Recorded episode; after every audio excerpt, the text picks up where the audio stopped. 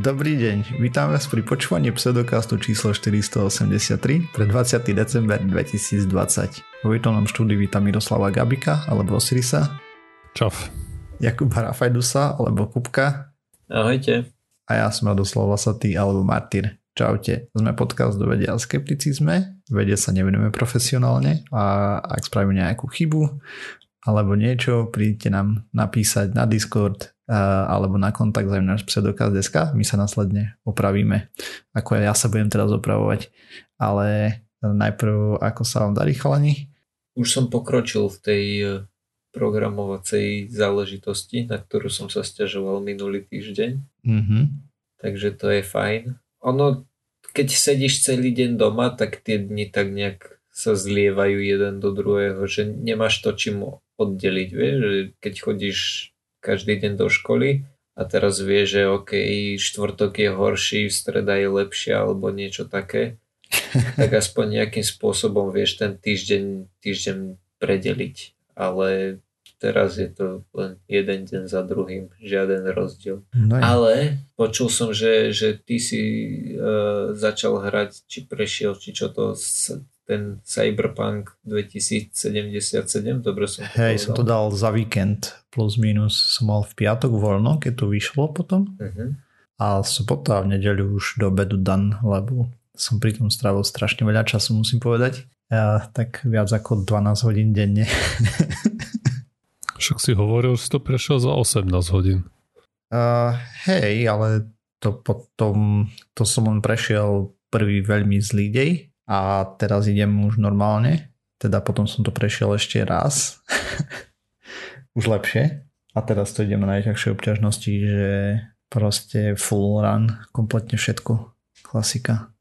OK, a skús mi, lebo všimol som si, že celý internet je úplne v prdeli z toho, že a Cyberpunk 2077. Jediné, čo o tom viem, je, že to veľakrát odložili takže sa od toho očakávalo, že to bude dobre. No odložili to veľakrát a nedostatočne. Je to taký James Webb teleskop, hej?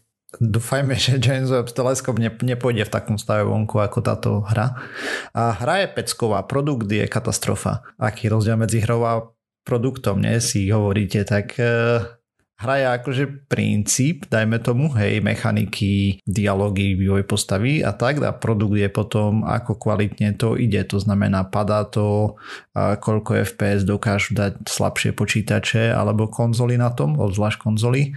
Potom, že či nejaké tie zadné efekty, elementy, napríklad ako reálne sa správajú postavy v meste, je nejaký rozumný a tak a to je e, dosť to prepadlo. Takže pre, pre mňa to bolo v pohode hrateľné. Nebudem tu žiadne spoiler rozprávať, lebo je to príliš nová vec a nechcem ľuďom to pokaziť. No to samozrejme nie, ale aspoň približne mohol by si mi povedať, že o čo tam vlastne ide, čo to je, je to strieľačka, alebo čo to je, ja naozaj neviem. A je to akože RPG, ale skôr streľačka s prvkami RPG z môjho pohľadu.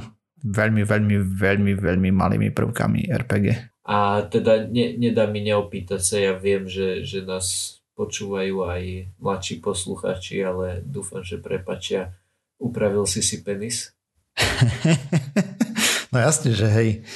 Dobre lebo, lebo to, to bola vec, ktorá však asi deň po vydaní, alebo možno ešte pred vydaním, toho bol plný ninegag. Hej, ako neviem, či to má nejaký efekt na hru, popravde. A nevšimol som si. Aha, čiže keď si nastavíš príliš dlhý, není to také, že sa ti zle beží, alebo to. neviem, neskúšal som to až tak zase.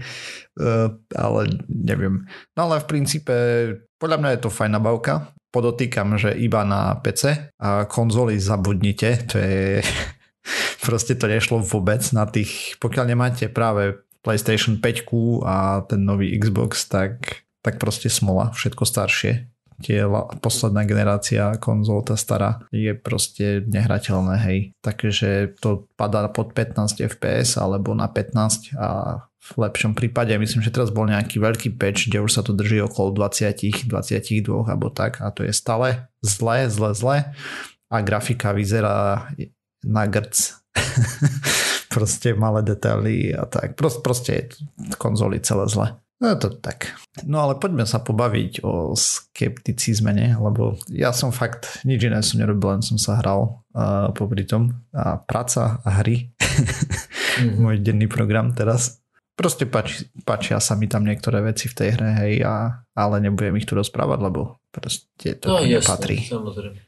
No, sme sa bavili o Hayabuse a o nejakých sondách, ktoré unikajú zo slnečnej sústavy a ja som podľa poslucháča zadrel, že Pioneer boli ruské sondy. A áno, a dokonca sa v tom veľmi dlho žil, až do doby, než mi to napísal. Takže poďme k tomu, ako ja som sa k tomu dopracoval. Takže máme nejaký rok 1990, ja už mám niečo okolo 8 rokov a v tej dobe uh, už som vedel trošku čítať. tak normálne na druháka, tretiaka a zaujímal som sa o vesmír ako dieťa som lietal v kozmickej lodi z, karto, v karto, z kartonovej škatuly vystrúhanej. Taťo mi tam nakreslil gombiky a submariny, takže som sa hral na kozmonauta. Uh, mimo iného som chcel byť paleontologom, výskumníkom prírody a, a ešte sa mi strašne páčila Linda Bezpremiová v tej dobe.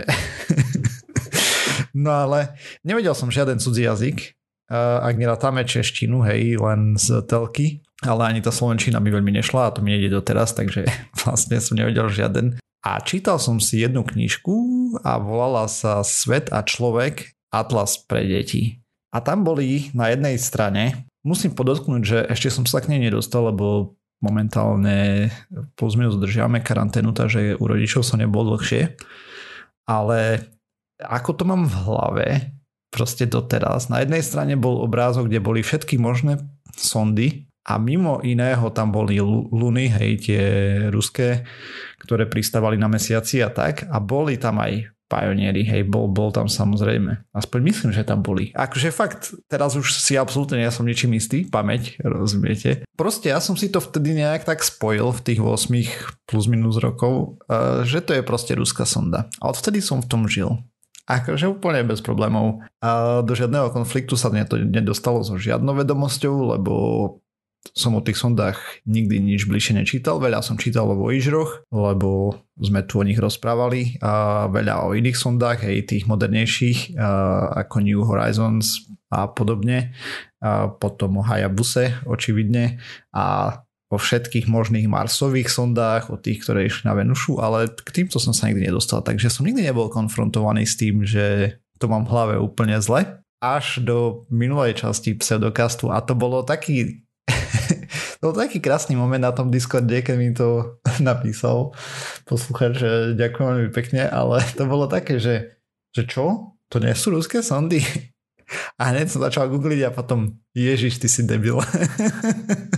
No, proste človek sa môže živi, miliť celý život a vôbec o tom mať nevedieť, pokiaľ není práve konfrontovaný s správnou informáciou. A stalo sa to aj mne. A proste sa, ja som nemal ani, ani najmenší dôvod vlastne pochybovať s tým, že toto si tak pamätám od detstva, proste keď som ledva rozprávať vedel a pí, písať, čítať, hej. Ale no, proste to tak vyšlo, takže sorry za takúto koninu. No už keď sme pri tých sondách, tak som sa pozrel vlastne, že čo to bolo zač, tak samozrejme to boli sondy NASA. Len tak mimochodom všetky medzihviezdne sondy vyzerá tak, že sú od NASA. Čiže aj hento boli sondy typu Voyager, že sme ich poslali desi do Čavesu, hej? Uh, nie úplne, lebo oni pôvodne, takže takto, Pioneer 10 sonda pôvodne meno mala Pioneer F, ona pôvodne mala len letieť k Jupiteru, a dopracujeme sa teda k tomu. Štart mala nejakého 2. marca 1972 a váhu 258 kg a ako prvá sonda objavila atomy helia zo slnečného vetra a taktiež iony hliníka a sodíka napríklad. To bolo, keď odletela zo Zeme, po tom štarte samozrejme. V auguste 1972 sonda zaznamenala razovú vlnu po slnečnej erupcii, približne 2,2 astronomické jednotky od Slnka. A 15. júla 1972 bola to prvá sonda, ktorá navštívila Belt a opie nebola doma. Ešte raz. to je môj vtipek a referencia na Expans. Takže bola to prvá sonda, ktorá navštívila asteroidový pás medzi Marsom a Jupiterom. A v 1973, 6. novembra, mala prvé stretnutie s Jupiterom a aj testovanie optiky. 16. novembra sa vlastne dostala na hranicu magnetického poľa Jupiteru, kde zaznamenala ten boušok, alebo teda tú rázovú vlnu, alebo ja neviem, jak sa to dá preložiť do Slovenčiny. Proste to, kde sa slnečný vietor zrazí s magnetickým poľom. Podobne je to aj na Zemi a podobne je to aj na Slnku, keď sa zráža s tým medzihviezdnym priestorom. A tak, takisto je to aj vlastne každá planéta, ktorá má nejaké magnetické pole, že sa bráni, hej, tak tam bude nejaká tá razová vlna, keď tie jóny medzihviezdne alebo slnečné narazia proste na to magnetické pole a tam sa vytvára taká šoková vlna, alebo tak nejako by som to nazval. Tam zmerali, že rýchlo slnečného vetra sa znižuje zo 451 km za sekundu na 225 na tej hranici. Na ďalší deň, vlastne 17. novembra, zistili, že magnetopauza Jupitera a má otočené magnetické pole. Vlastne oproti Zemi teda. Hej, že južný pol je opačne ako u nás. No a 2. decembra poskladali najdetálnejšie fotky Jupitera, aké kedy dovtedy boli. Dovtedy len proste s pozemnými ďalekohľadmi sme na to pozerali a tu je ďaleko, takže a dostali za to EMU, cenu, cenu nejakú. No a zistili zároveň, že no, o pár dní neskôr, že elektronová radiácia je 10 tisíc krát silnejšia ako na Zemi v okolí Jupitera a že má mega silné magnetické pole. Problém je, že 3. decembra zároveň zistili, že tá radiácia spôsobuje falošné príkazy na sonde. Proste si robila čo chceli a zo Zeme vlastne posilovali opravne, lebo to robilo nejaký problém a viacej problémov. Vďaka tomuto prišli o fotky z blízkeho preletu okolo Io mesiaca, aj keď boli úplne blízko pri Jupiteru, hej, tak proste tie dáta sa nepodarilo odoslať, lebo im to tam rozhádzalo systémy, tá radiácia. Ale Podarilo sa im odfotiť prvýkrát mesiac Ganymed. Tam bola pomerne detailná fotka na tú dobu, že bolo vidieť aj nejaké detaily. Európa mesiac tiež odfotili, ale to bolo len taká machuľa, lebo tá bola príliš ďaleko na detailnú. Som mal ešte vtipek, že na Ganymede neboli žiadne zrkadla na orbite, to je zase referenc na,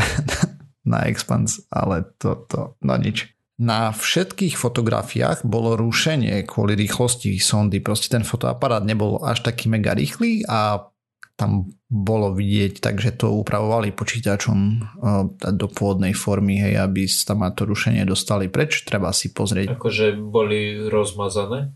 A, áno, ale takým zvláštnym spôsobom, tak ako keby taký interference tam bol, jak teda to, to rušenie tam. No ale hovorí, že kvôli rýchlosti sondy, tak si to predstavujem ako, že keď sa ti trasie ruka, či nejak inak. Plus, mínus, ale inač. Lebo okay. ten fotoaparát nefungoval ako dnešné. No, veď jasné. Hej, takže to, to bolo tá expozícia bola trošku dlhšia tak ako nepozeral som presnú techniku fotografie, ale Proste treba to vidieť, neviem to poriadne popísať. Uh, takto. Oni počas toho preletu okolo Jupitera, alebo počas toho stretu s Jupiterom, odoslali na Zem cez 500 fotografií. Trajektória bola na schvál vybraná tak, aby sonda letela poza mesiac Io a skúmali refrakčný efekt atmosféry mesiaca. Zistili, že ionosféra Io siaha do 700 km, že nad povrchom koncentrácia elektrónov na dennej strane sú cca 60 tisíc na centimetr kubický a na nočnej okolo 9 tisíc. Zároveň spravili neočakávaný objav, že Jo sa plaví v oblaku vodíka a podobný oblak našli potom aj blízko Európy. No a po prelete Jupiterom popri Jupiteru vlastne sonda dostala gravitačný kopanec alebo teda gravitačný asist, gravitačnú asistenciu a nabrala potrebnú rýchlosť na unik, na unik z gravitačnej studne Slnka, teda miery mimo slnečnú sústavu. Úprava trajektórie ale nebola na začiatku tak spravená, k tomu došlo až po tom, čo sonda preletela asteroidový pás, niekto v NASA dostal dobrý nápad. Tejto sondy je ešte zaujímavé o desiatky, že letí presne opačným smerom ako všetky ostatné sondy, ktoré unikajú zo slnečnej sústavy. Aha, čiže ja som myslel, že aj Voyager idú, že jeden tak, druhý tak. Tak oni idú, no dajme tomu, že všetky idú na východ a táto ide na západ úplne, hej, že úplne naopak. A potom jeden Voyager ide na severovýchod, druhý na juhovýchod, hej, a podobne. Mm-hmm. A Pioneer tiež tam da kde pomedzi to. Mm-hmm. Uh, ale nie Pioneer desiatka, ale jedenástka. Áno. Ináč oni aj mali také zvláštne číslovanie, nie? Či ich bolo tak veľa naozaj? Viem, že keď sme to vtedy po, počas epizódy hľadali, tak tam boli, že 31, tak naozaj ich bolo 31, alebo to bolo také číslovanie? Nepozeral som tieto veci. Pozeral som len desiatku, jedenástku, takže neviem. A vieš aj, že prečo sa všetky volali, akože prečo to práve boli pionieri, že, že čo mali spoločné, alebo či to bolo iba tým, že boli z rovnakých peňazí platené, že mali jeden grant. Viem, čo myslíš a neviem. Okay. Skôr to bude tým, že mali nejaké objaviteľské sklony, hej, že boli prví. Mm-hmm. Proste bola to prvá sonda, ktorá letela k Jupiteru napríklad. Áno, jasne. Ale to len typujem, ne, neviem reálne. Mm-hmm. No, v 1976, potom ako začal unikať zo slnečnej sústavy, preletel cez orbitu Saturnu, nie okolo planéty, len proste prekonal vzdialenosť orbity, 1979 Urán, 1983 Neptún, ani jednu z tých planét nenavštívila táto sonda a 27. apríla 2002 bola vlastne posledná telemetria od sondy, tam NASA predpokladá, že ten reaktor, ktorý si nesla, proste už nedokázal vyprodukovať dostatok energie na napájanie ani komunikačného zariadenia. A jedenástka bola prvá sonda, ktorá sa mala dostať k Saturnu, bola o kilo ťažšia ako desiatka a štát mala 6. apríla 1973. Len skrátke v 1994. v novembri a decembri preletela sonda okolo Jupitera a zároveň dostala znova gravitačnú asistenciu a smer Saturn Počas toho urobila prvú detailnú fotku, alebo no neviem, že či prvú, ale urobila detailnú fotku veľkej červenej škvrny na Jupiteri. Zmerala hmotnosť mesiaca Kalisto, Taktiež to bol test pre prelet, pre prelet cez prstenec Saturnu, keďže tam tá sonda bola prvá a cez to isté miesto potom, cez ktoré letela ona, e, skúšala, či je bezpečné. Preleteli sondy Voyager. Počas toho preletu okolo Saturnu sa sonda takmer rozpľasla o jeden mini mesiac. A preletela vo vzdialenosti 4000 km od povrchu, čo je pri tých rýchlostiach mega, mega tesné. A stihla spraviť fotku. E, mesiac nazvali Epimetheus, nejaká mytická postavička, myslím, že brat Prometea, a nie som si úplne istý. Neskôr vlastne Voyager sonda na tej istej orbite, ako má ten Epimetheus, našla ďalší, približne rovnaký veľký mesiac, ten nazvali Janus. A ten Pioneer zmeral magnetosféru Saturnu a zároveň zistil, že teplota na Titáne nie je práve vhodná pre život čo je zaujímavé na ňom, je, že poslal prvú fotku z vnútra prstencov. A to je úplne otočený pohľad, lebo ty keď sa pozeráš zo Zeme na tie prstence, tak osvetlené vidíš kamienky, hej, asteroidy v tom prstenci a tma je vesmír vzadu. A on to videl presne naopak. To znamená, že kamene boli tmavé ako skaly, hej, lebo nemali mať skade svetlo a medzery boli vlastne osvetlené od slnka. Takže to tam bolo také na pohľad halúzne pre asi ľudí, čo pozerajú na Saturnové prstence. 21.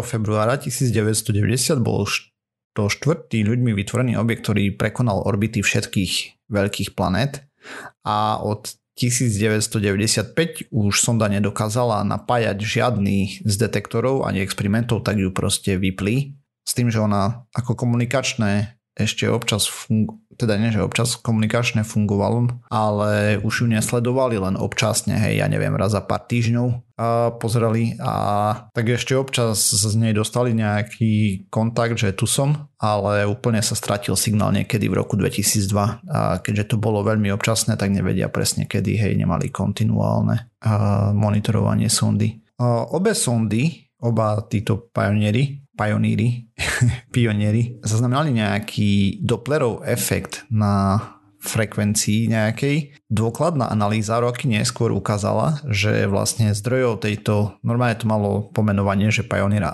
anomály, teda anomália pionierská, že zdrojom je nejaké asymetrické tepelné žiarenie, výsledná sila spätného razu pôsobiaca na tvár tých sond e, ďaleko od Slnka. V 2012 bola o tom publikovaná štúdia vo Physical Reviews po prehodnotení dát. A sonda uniká rýchlosťou 11 km za sekundu. Takže toľko k týmto dvom sondám od NASA. Už budem doživotne vedieť, že to nie sú ruské sondy teraz. Človek sa učí každým dňom. Ešte raz sa ospravedlňujem za chybu. Stáva sa každému. No a ešte mám jednu novinku k Hayabuse, lebo sme tu rozprávali predtým, že doniesli materiál a správy sú viac než pozbudivé. Veci oslavovali vo veľkom. Misia trvala takým chodom od plánovania Plánovanie cez 10 rokov trvalo misie, 6 rokov samotná misia po prinesenie kapsuly ešte pokračuje ďalej samozrejme pre sondu, ale to najdôležitejšie je už doma. Tam hovorili, že úspech by bol, ak by tam bolo 0,1 gramu materiálu. Teraz vyzerá, že ich tam bude pár stovák tých gramov. Majú tam prach, štrk rôznych rozmerov. Vyzerá to proste mega peckovo. Zatiaľ samozrejme nie sú ďalšie dáta, len to, čo sa objavuje na Twitteri, ale Vyzerá to super, dokonca ešte aj mimo tej hlavnej kapsuly, lebo oni tam robili viacej vzoriek, bol nejaký úplne jemnučký prášok, hej, z toho asteroidu, čo proste sa nevošlo dovnútra, tak tam bolo v okolí, ako ne, nebolo to zase natrieskané tak, že by sa to nevedelo zavrieť alebo podobne, ale bolo tam toho dosť. A ešte jedna dobrá správa tam je z tej sondy, že čo odobrali ten plyn, v Austrálii, keď ju vyzdvihli, tak robili rozbor a jednoznačne to není plyn zo Zeme podľa zloženia a tak. Je to plyn práve z Ryugu. Uvidí sa samozrejme až keď vyjdú review štúdii, ale zatiaľ je to mega, mega úspech. Ako už, už to je jedno, čo sa stane, už to aj tak bude úspech. 40% materiálu približne chcú nechať budúcim generáciám na výskum, keď bude lepšia technika a zbytok nejako chcú podeliť, že aj ďalším agentúram a podobne. Takže lobuk dole, veľmi úspešná misia, super. A hm. toľko hm. z mojej strany. No a ako vidíte, proste človek môže žiť celý život vo mile, plus minus. Doteraz som ja tak žil. Mm-hmm. Stačí sa verejne pomýliť. Hej, ale ťa niekto opraví, to je super. Aj však ja som sa tak naučil rozdiel medzi archeológiou a paleontológiou. Hej. no stále treba overovať to, čo vieme asi. Aspoň trošku. Aby človek nežil vo mile. Ja neviem, neviem, ako sa tomu dá brániť, hej. Proste mne to vôbec ani nenapadlo. Tak som v tom žil, tu som to odprezentoval vo veľkom, že ja, to sú ruské sondy. Hej. Dobre, takže toľko z mojej strany. Asi to nebude najhorší z omylov. Asi nie, určite väčšie koniny som spravil za život, než sa pomýlil. Tak som to nemyslel, ale, ale kľudne aj tak. no jo, tak poďme ďalej. Tak ideme z vesmíru do vesmíru. Hej. Pretože ja som chcel rozprávať o, o pavúkoch ale teraz sa budeme rozprávať ani tak nie o špeciálnych pavúkoch, ale o pavúkoch v špeciálnych podmienkach. Ono totiž na, na pavúkoch bolo vykonaných mnoho experimentov a veľa z nich bolo takých, kde sa vedci snažili zistiť, že ako sú na tom pavúky a gravitácia, či sa majú radi a, a tak ďalej. Skúšali ich preto napríklad, e, a teda takto. Sledovali to hlavne pri tom, keď tie pavúky stavali siete, ako sa to povie pekne, nie tkali siete, čo povieš, že si ich stavali, priadli? Či to hačkujú, štrikujú, alebo čo? A hovoriac o hačkovaní, viete, o čom je stránka hackovanie.sk? Presne tak, o hačkovaní. To keď som bol malý, tak som zistil, keď som chcel byť hacker. Ale teda čo tí vedci všeli, čo skúšali uh, na tých pavúkoch, tak uh, napríklad na, ne, na nich dávali závažia alebo točili ich popri tom, ako, ako plietli tie pavučiny, tak ich otáčali po, po rôznych osiach alebo ich nutili robiť tie, tie siete horizontálne na miesto vertikálne. Všelijaké, všelijaké neplechu im, im robili a snažili sa práve zistiť, že, že ako tie pavúky zistujú, že kde je hore, kde je dolu a zistili, že asi to bude veľkú rolu pri tom zohrávať gravitácia. No ale teda vedeli by kať prijazť, vedeli by tvoriť tie, tie siete aj v nulovej gravitácii? No a to si nemohli byť na Zemi veľmi istí a asi by nepoužili tú slavnú vomit comet na to, aby vytvárali mikrogravitáciu tak sa rozhodli ich vyslať na uh, ISS. Aj keď teda prvýkrát boli pavúky poslané na výlet už v roku 73 a to asi vtedy ešte ISS nestalo, si myslím. Určite nie. No, ale teda prvýkrát išli na výlet už v roku 73, keď ich tam vyslala NASA v rámci uh, Skylab študentské, volá sa to, že Skylab nejaké študentské experimenty. Neviem, Martyr, či o tom niečo vieš? No, tak Skylab bola prvá, no nie prvá všeobecne stanica, ale prvá stanica No, prvá, to čo to stále hovorím, stanica. Prvá, proste bola to stanica NASA, jedna z, a neviem, že či, a neviem, neviem presne, tam ten staničný Aha, program to už v roku 73 mali. Ja som myslel, že bol iba MIR, ISS a tí Číňania a že to je všetko. Takže no, dobre, to, to je ale asi na, na nejakú inú epizódu, inú tému. No ale teda keď ich tam v tom roku 73 poslali, tak bohužiaľ to vtedy nedopadlo úspechom, pretože jednak tie pavúky priebežne nefotili, ani ich nekrm, nestarali sa o ne, nekrmili ich a tak ďalej, takže rozdiely v sieťach mohli byť spôsobené napríklad aj tým, že tie pavúky boli iba smedné, hej, že boli, áno, alebo hladné. hladné, smedné, hej, no. A hej, Stella bola prvá ináč uh, americká stanica v vesmíre. Mm-hmm. No a toto, aspoň teda podľa názvu, že sú to študentské experimenty, tak predpokladám, že povedali študentom, že... To funguje aj teraz, to stále fungovalo. To mali celkom dobre vymyslené, hej, proste, že univerzity a podobne mohli navrhnúť experiment, keď bol dostatočne dobrý, tak proste letel hore, že čo sa dá skúmať v mikrogravitácii. Mm, to je super. V roku... Aha, jasné. Napríklad by ma zaujímalo, že aj keď to asi nemá z mikro... Kto vie? vieš, keď fajčíš a, a vy robíš tie krúžky, že ako by to fungovalo v mikrogravitácii. Mm. no, ale teda v roku 2008 vyslali na ISS e, dve samičky. Nenašiel som slovenský názov pre, pre tieto pavúky a latinský odmietam vyslovovať, takže sú to orb weaver, čo, čo mi vychádza ako, že tkajú nejaké, nejaké kruhy. Akú majú farbu, povedz? Neviem. Negooglil som obrázky, googlil som len mena, takže počkaj, pohľadám. Rôznu.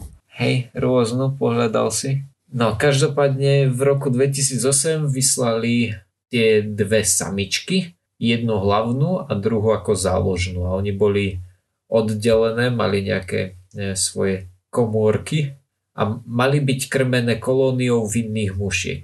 Ono to však dopadlo takou takmer katastrofou. Pavúky síce neumreli, ale tá záložná pavúčica prenikla do tej hlavnej komory, kde bola tá hlavná pavúčica. Ich siete sa navzájom prepojili, čo bol veľký fail.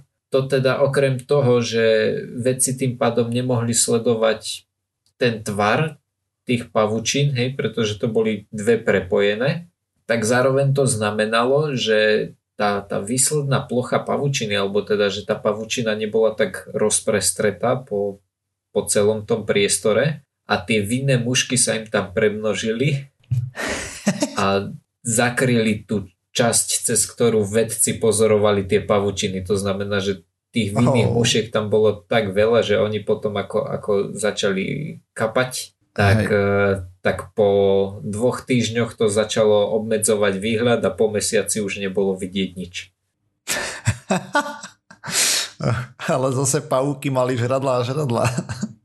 no to áno, tie sa asi nestiažovali. Každopádne v roku 2011 nastala druhá možnosť poslať pavúky do vesmíru a túto možnosť využili vedci naplno. Pavúčiky boli fotografované každých 5 minút a bolo ich viacej a boli teda niektoré pavúky, ktoré boli na, na stanici a potom boli niektoré pavúky, ktoré boli ako kontrola na Zemi. Zistili síce, že uh, neposlali iba samice, ale že tam mali aj samca, čo ale v konečnom dôsledku asi až tak nevadilo. Na konci toho, toho celého experimentu boli pavúky 65 dní v tej mikrogravitácii a živé, alebo iba jeden živý. Teraz som si není istý, či náhodou iba ten samček neprežil.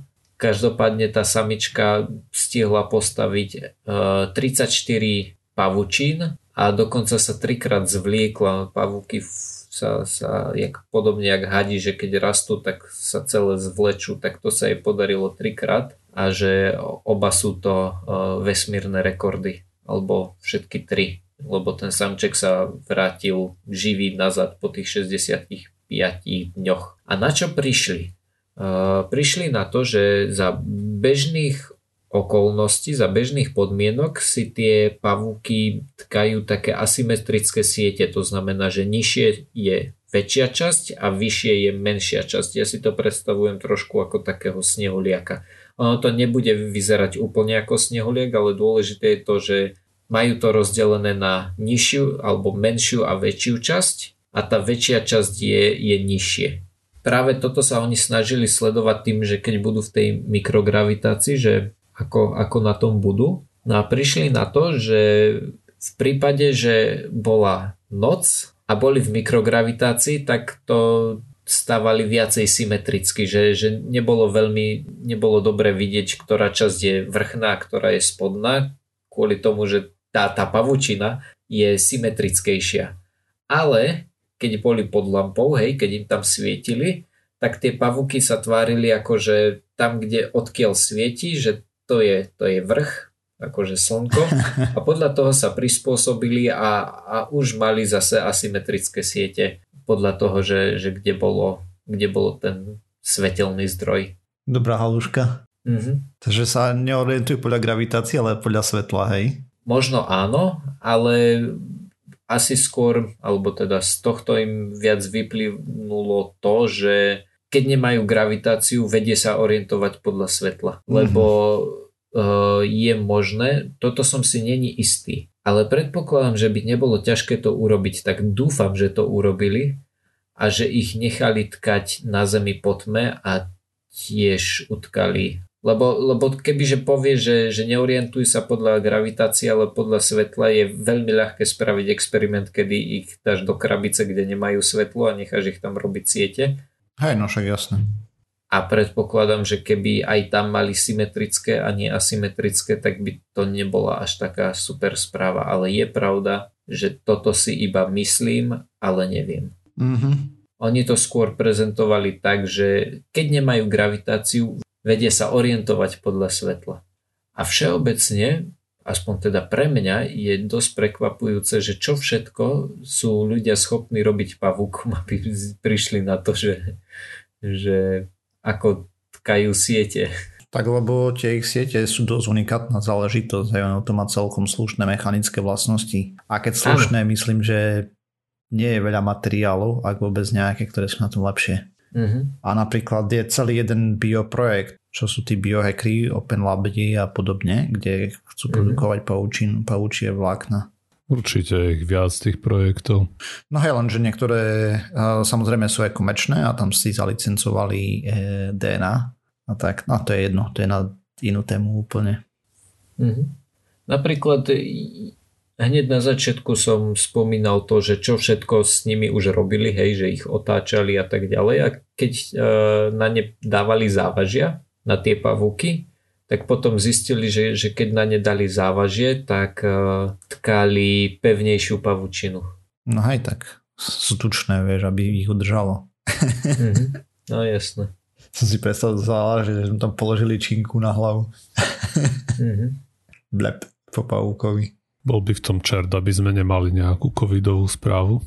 Presne tak. Keď len no, okrajovo. Myslím, že tento rok sa tomu nevyhneme.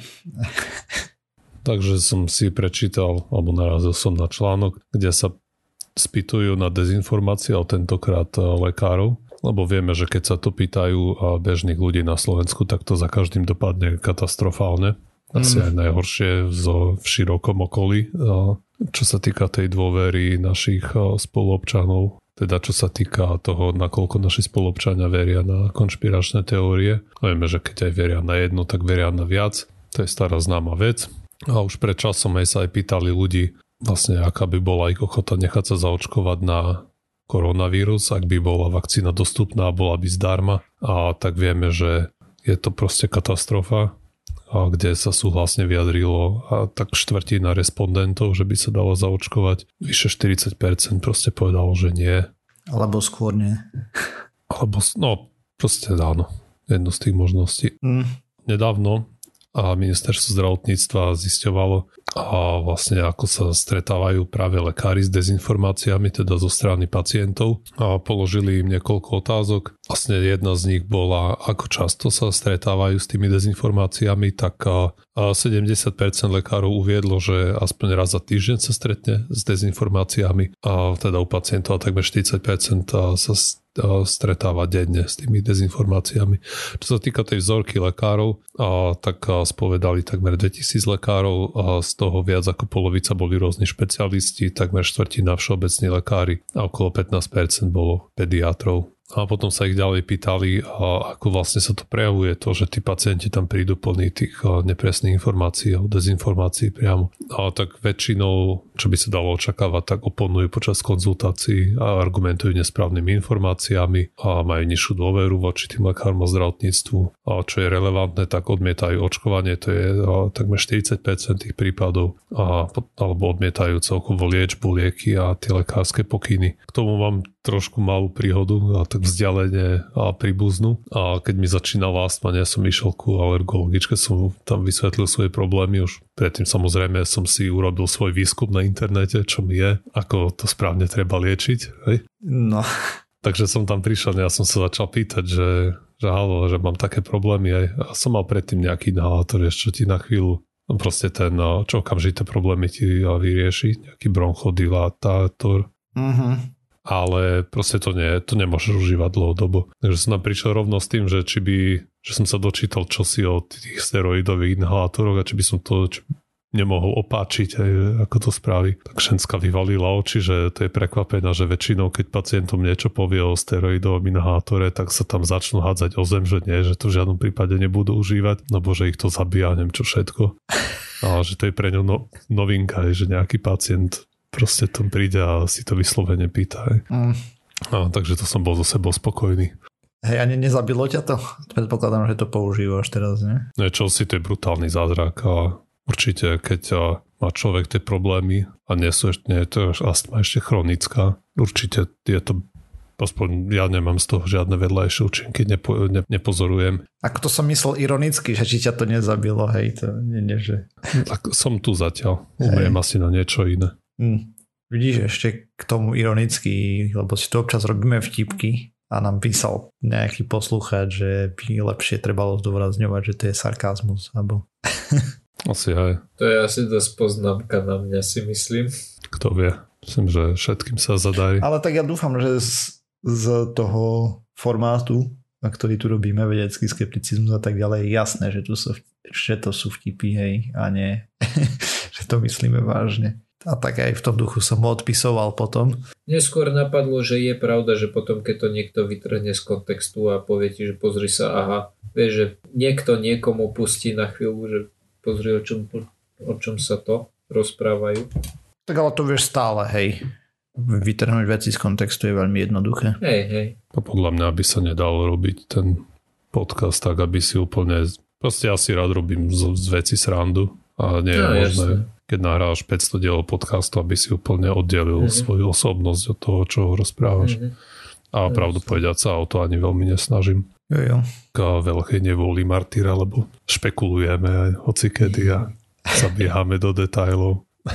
No tak e, no. vieš, keď nevieme, je to problém.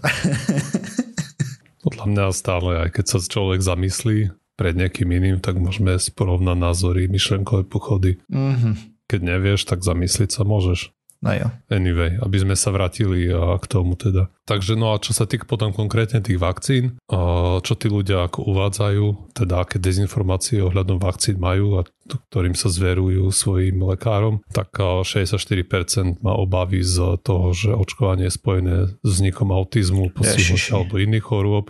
Ale to je zase, to, to je z tých ľudí, ktorí vieš, ktorí majú výhrady voči očkovaniu. Hej, ja viem, ale to je tak vidieť tú Wakefieldovú štúdiu blbú. Proste tam to celé vzniklo a to je jedno, že to bolo retraktované, vyvrátené štúdiami na 100 tisícoch ľuďoch.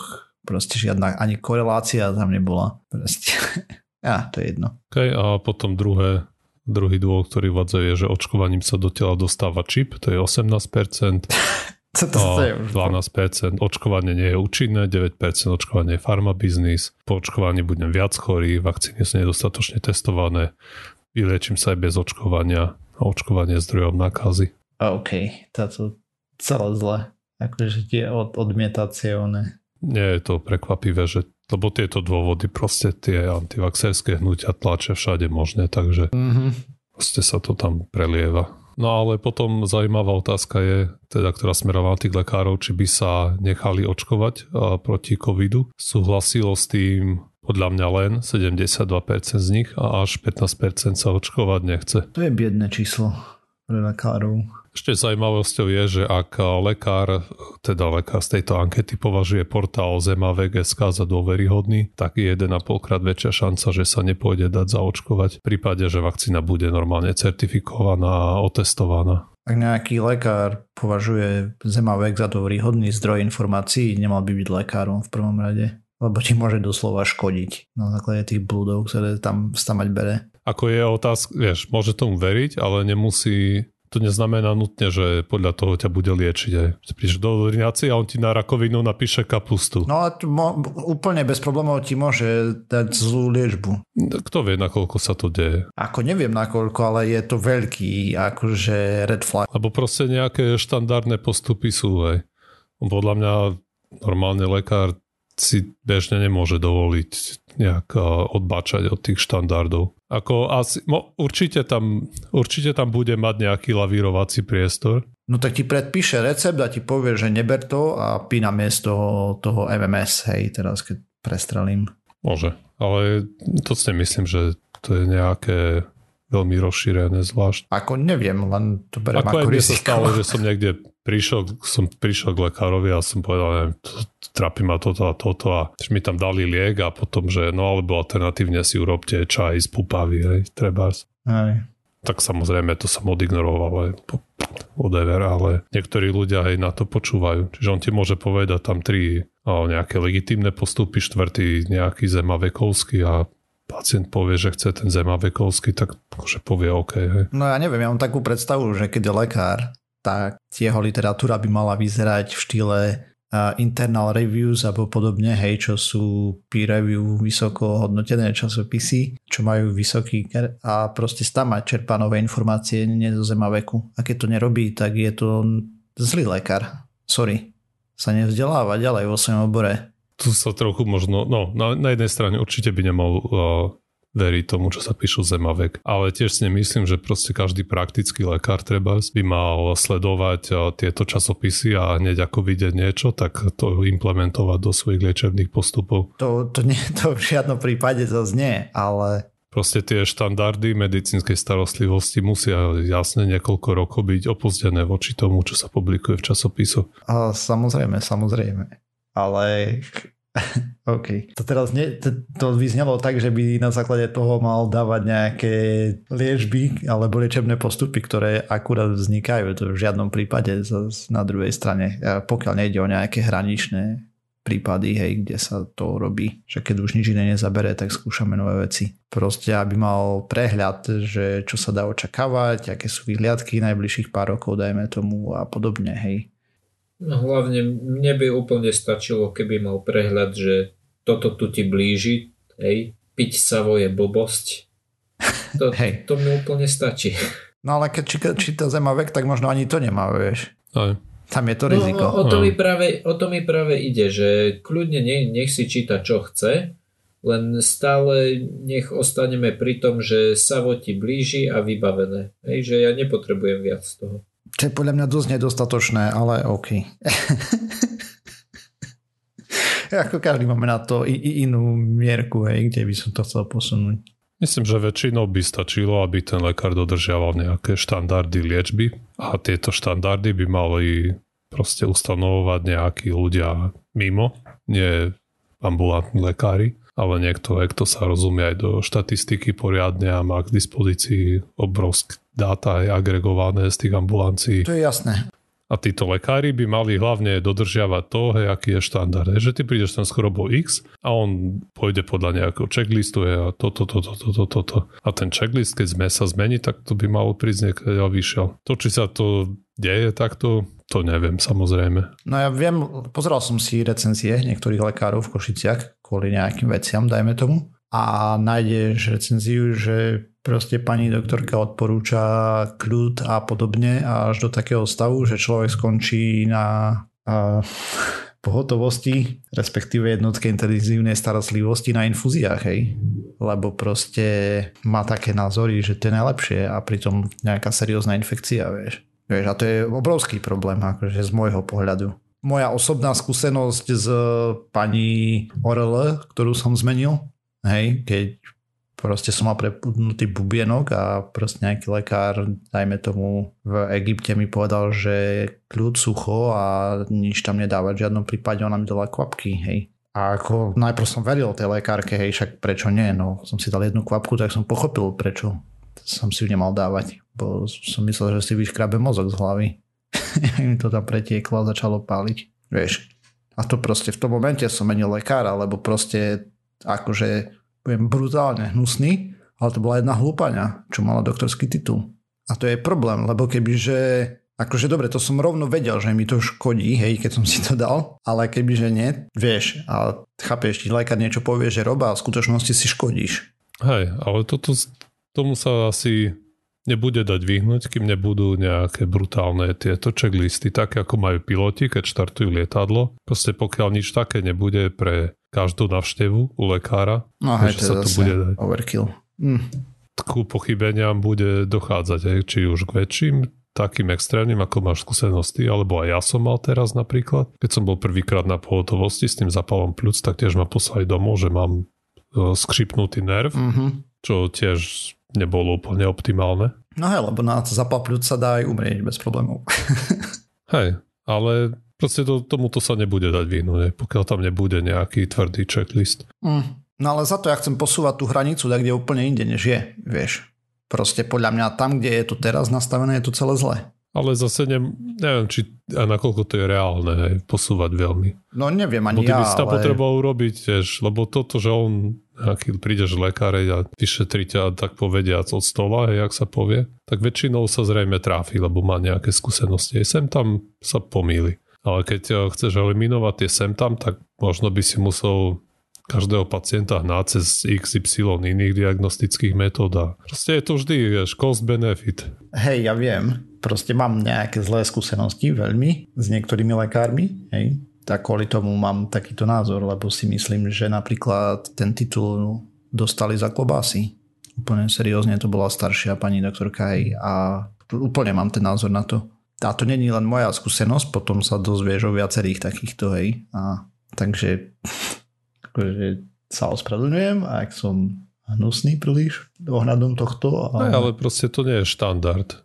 No ja viem, že to nie je, len proste niekde da, čo veľmi zlyhalo, že takýto človek proste potom robí liečbu ľuďom, vieš. Mm, s tým môžem súhlasiť, ale myslím si, že to nie je momentálne téma. Akože ja nehovorím, že nemôžu máš nejaké systémy, hej, máš nejaké sito a občas ti proste niekto prekozne. Aj no však jasne. Hej, otázka je, že, že ako máš nastavenú veľkosť úok na, na tom site, hej, že ako ľahko ti niekto prekozne, to je jedna vec a druhá vec je tá, že sa predsa len, keď rozprávaš, nikto netvrdí, že, že klameš, len to, že to je možno výnimka. Teraz sa skôr rozprávame o, o pravidlách Neviem, jak by som to povedal. No áno, že, že OK, jasné, je to tak, ale aspoň teda dúfam, že to nie je norma. Hej, asi nie je. A tretia vec je, že na Slovensku si proste nemáš z čoho vyberať, vieš. Lebo my sme si radi aj mali len tam tých eh, najlepších lekárov. Lenže realita je taká, že proste lekárov je na Slovensku nedostatok a nie sú žiadne výhľady, že by sa to malo nejak zlepšiť v blízkej budúcnosti. Uh-huh. Takže... No jo, tak sorry za moje rozšľovanie sa. Proste staré rany, vieš. Tie oká v sieti, ktoré si hovoril, že budem musieť bohužiaľ nechať veľké. No, hm, no nič, a už nejdem do toho ďalej šprtať, prepačte. Poďme ďalej asi radšej. Môžeme ísť k záveru. No jo, no. Tá, takto negatívne som to naladil na záver. Ale proste mám nejaké zlé osobné skúsenosti a, a kvôli tomu mám také pokrývané názory na to. Musíš to primerať s tým, koľko máš dobrých skúseností zase. Hej, tak nechodím príliš často k lekárom. A keď som tam bol s nejakými problémami, že boli vážnejšie, tak mám taký pocit, že 80% z tých vážnejších problémov bolo odbabraných. To je veľmi zlá vizitka z môjho pohľadu. Možno mám len smolu, vieš, ale potom, chápeš, tak mi to ukazuje, že kde je ten systém nastavený. No nič, to je jedno. Proste osobná skúsenosť o ničom nehovorí. Neviem, aké je, aký je reálny stav. Dobre, takže sme sa dopracovali na záver tejto časti. Ďalšia časť znova o týždeň. Písať nám môžete na kontakt zavináč ak sme povedali nejakú blbosť, nesúhlasíte s nami, alebo naopak nás chcete pochváliť, alebo nám dať návrh na tému. Postupne sa k ním dopracujeme, aj keď uh, ich oskladáme. Okrem toho sme na sociálnych sieťach, na Facebooku, na Twitteri, sme na YouTube, na iTunes, na Spotify a na všetkých možných a nemožných podcastových agregátoch. Ak nás chcete podporiť, zdieľajte, lajkujte, dávajte hviezdičky, recenzie na tých podcastových agregátoch, nech si nás vypočuje čo najviac ľudí. Čaute. Čau. Ahojte.